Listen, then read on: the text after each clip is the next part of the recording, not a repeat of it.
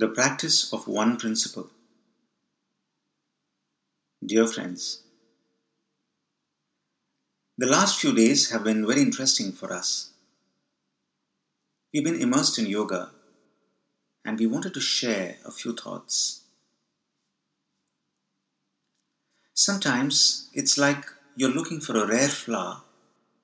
You heard of its color, size, shape, its legendary fragrance, but you've never smelt it before. You've never seen it before. And a few butterflies seem to join you in your search because the space of probing is a space of openness, of inclusion, of possibilities. There's uncertainty all around, and openness seems to be a creative response which can free you from fear. Dropping the rough edges, the armors, the guardedness, coming out of the comfort zone, all future plans laid to waste. Anxiety is one of the many winds. Let it pass through, like grass in a storm. Let's bend and not break. Yes, it's time to be a puny blade of grass, one amongst millions. We all shall bend humbly to the strong winds that blow. In this space between, let's eat well, home food. The thing about cooking and eating daily is that even if you overeat, eventually the quantities will naturally become correct. Cravings have to be respected, understood, and you will start making the right choices. So, worldwide, there was the phase of standard diets. Then the trend changed to personalized diets.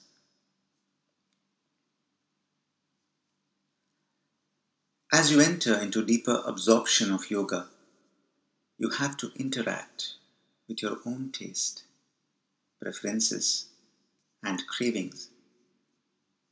Slowly, what your tongue asks, what your eyes are drawn to, what smells pull you in, they will be what your body needs. So, what you like and what is good for you, they begin to correlate. Ah, that's called taste.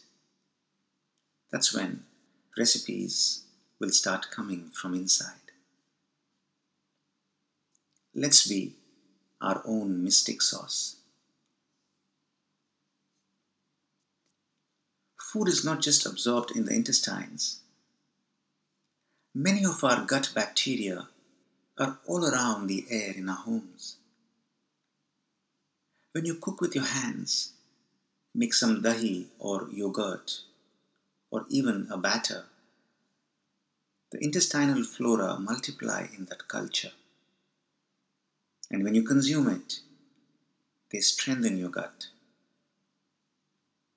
Nothing can match your own home food served with affection for its healing quality. Like the ancients have said, Let's partake together. And in this way, food becomes our family physician. The power of gratitude you feel at the navel when you have had a great meal, that is a huge moment of your day because it connects you with the umbilical cord of life.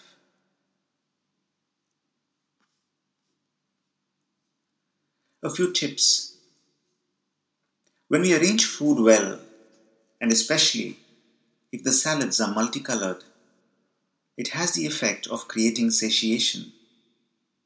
So you tend to not attack the food, but take it in more easily. Chewing is about creating a leisure space. How we relax when we see the cow chew. If you can chew your food well till it's completely a paste and enjoy it all the way, you do many good things.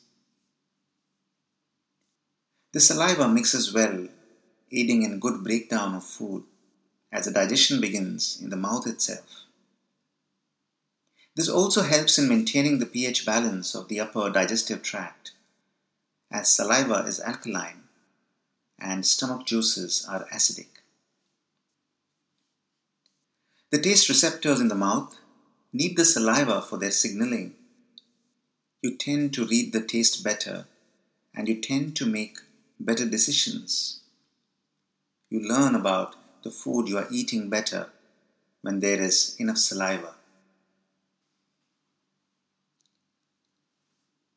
When you chew leisurely, your brain also gets enough time to know you're eating, so it can signal a drop in the hunger hormone, ghrelin. Chewing is also said to stimulate the endings of the vagus nerve around the jaws and the ears, and this strengthens the eat and digest response of your body. The relaxation will be deep. This then becomes a window to reset the homeostasis of the body. If you do it daily, it can help bring the blood pressure from high to normal levels. Chewing is a physical action that is very basic to the organism. Chewing grows in us the quality of absorption, physically and mentally. Simple nutritious food is easily possible now, as eating out is not an option. So just stay hydrated. If you reduce salt too much, the water will not be absorbed into the inside of the cells and the electrical activity of the body will drop. You will feel low on energy. So here too, go for balance.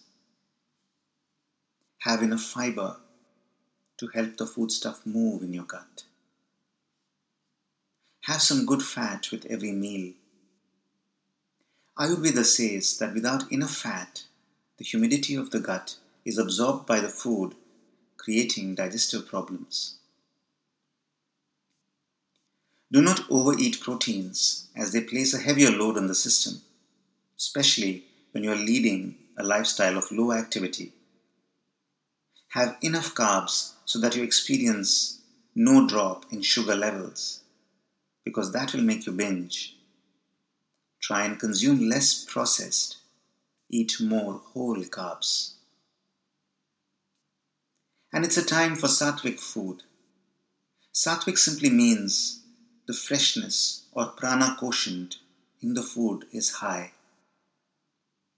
It helps you remain cool, stay positive, and be still, especially when you are locked up at home.